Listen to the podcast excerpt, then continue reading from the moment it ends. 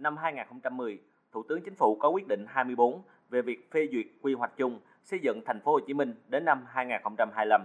Theo đó, thành phố sẽ triển khai mô hình phát triển đô thị tập trung đa cực.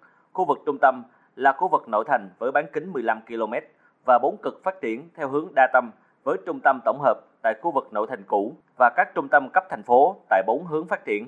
Song song với đó, sẽ phát triển thành phố với hai hướng chính là hướng đông và hướng nam ra biển và hai hướng phụ là hướng tây bắc và hướng tây tây nam. Theo lộ trình của quyết định 24, thành phố định hướng sẽ kéo giãn dân, không tập trung ở khu vực trung tâm. 9 năm sau quyết định 24, đến nay thành phố Hồ Chí Minh vẫn chưa làm được nhiều, bởi nếu thành phố phát triển theo bốn hướng thì phải đồng bộ về hạ tầng xã hội, hạ tầng kỹ thuật và có nhiều chương trình phát triển đô thị. Nhưng hiện nay, thành phố làm hàng ngang. Ví dụ như kiểu làm cầu thiếu đường dẫn, làm khu vực dân cư thiếu trường học, công viên cây xanh, vân vân. Ông Nguyễn Thanh Toàn, Phó Giám đốc Sở Quy hoạch Kiến trúc Thành phố Hồ Chí Minh cho rằng, bản thân tính dự báo trong quyết định 24 chưa chính xác, có độ vênh giữa nguồn lực đầu tư hạ tầng kỹ thuật và nguồn lực của các thành phần kinh tế. Đặc biệt, theo quyết định này, đến năm 2025, dân số dự kiến của thành phố là 10 triệu người. Tuy nhiên, hiện nay mới là năm 2019 thì thành phố đã đạt được con số này. Đồng thời nếu tính số dân vãng lai thì thực tế lên đến 13 triệu người. Ông Nguyễn Thanh Toàn nói. Có những cái dự báo chúng ta đi đúng, có những cái dự báo chúng ta không đi sai.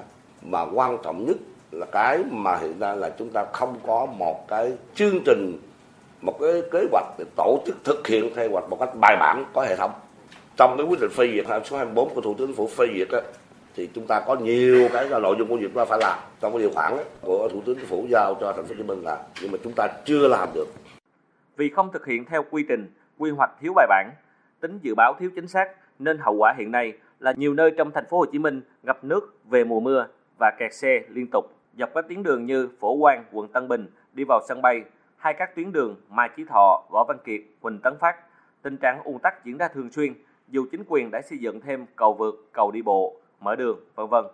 Ở một số quận trung tâm thành phố, nơi những tòa nhà cao ốc mọc lên như nấm, ngoài tình trạng kẹt xe đến ngột ngạt là cảnh sống trong ngập nước mỗi khi mùa mưa về. Bởi vậy nên có người đã ví von kẹt xe ngập nước như là thứ đặc sản của thành phố Hồ Chí Minh, một đô thị có tốc độ phát triển kinh tế bậc nhất cả nước. Sau đây là ý kiến của một số người dân về nạn kẹt xe ngập nước. Nhà cứ cao, đường cứ cao mà vẫn cứ ngập ngán quá ngán rồi. Ở đây là hai mấy năm rồi sợ lắm rồi. Hả mưa cái là bắt đầu chuẩn bị rồi đó. Mưa nhỏ không sao, hả mưa lớn cái rồi rồi á. Mưa là ngập, coi như hả mưa mà là mấy cái xe lớn nó cứ, cứ chạy lùa lùa lùa sống trôi tùm lum hết.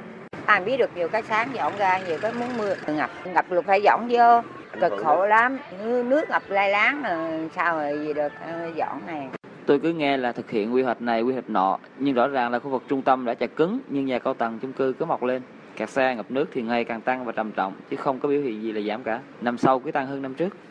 Chia sẻ với nỗi khổ của người dân thành phố Hồ Chí Minh giáo sư Lê Huy Bá khoa môi trường biến đổi khí hậu Đại học Công nghiệp Thực phẩm thành phố Hồ Chí Minh phân tích nguyên nhân thành phố hiện đang lãnh hậu quả từ quá trình đô thị hóa mà không lường trước các tác động thành phố Hồ Chí Minh là đô thị bán ngập triều những vùng như Phú Mỹ Hưng, quận 7, Thủ Thiêm, Thảo Điền, quận 2 là những nơi trữ nước tự nhiên và giúp cho thành phố không bị ngập. Tuy nhiên, những hồ nước, những con rạch tại các khu vực trên đã nhường chỗ cho những đô thị hiện đại, cũng đồng nghĩa với việc thành phố mất đi những nơi trữ nước. Ngoài ra, một phần không nhỏ những hệ thống kênh rạch len lỏi vào các khu trung tâm cũng đã bị lấn chiếm, mà theo thống kê là khoảng 20% hệ thống. Điều đó dẫn đến một hệ quả tất yếu là ngập, bởi một khối đất đổ xuống thì một khối nước trồi lên. Giáo sư Lê Huy Bá cho biết, ông và nhiều chuyên gia khác đã từng lên tiếng phản đối việc san lấp những vùng đầm lầy như Phú Mỹ Hưng hay Thủ Thiêm, nhưng bất lực. Bởi vậy, giáo sư Lê Huy Bá cho rằng thành phố cần phải nhìn thẳng vào thực tế và phải viết lại quy hoạch theo hướng là một đô thị bán ngập triều. Phải viết lại quy hoạch một cách khoa học, có sự tham gia của các nhà khoa học.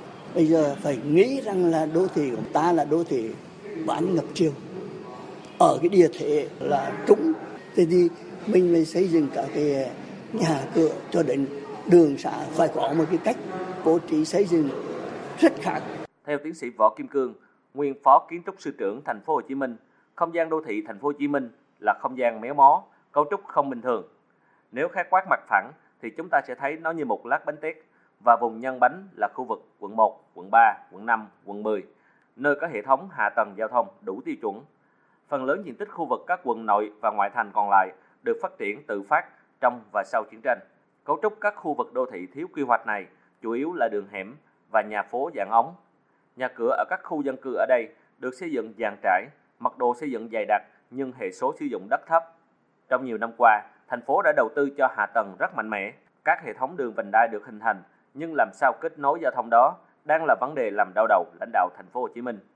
Trong cuộc họp mới đây, Phó Chủ tịch Ủy ban nhân dân thành phố Hồ Chí Minh Võ Văn Hoang thừa nhận, thành phố đang đô thị hóa quá nhanh và mất kiểm soát. Hậu quả của nó mà thành phố đang phải đối mặt là kẹt xe, ngập nước và cả ô nhiễm môi trường.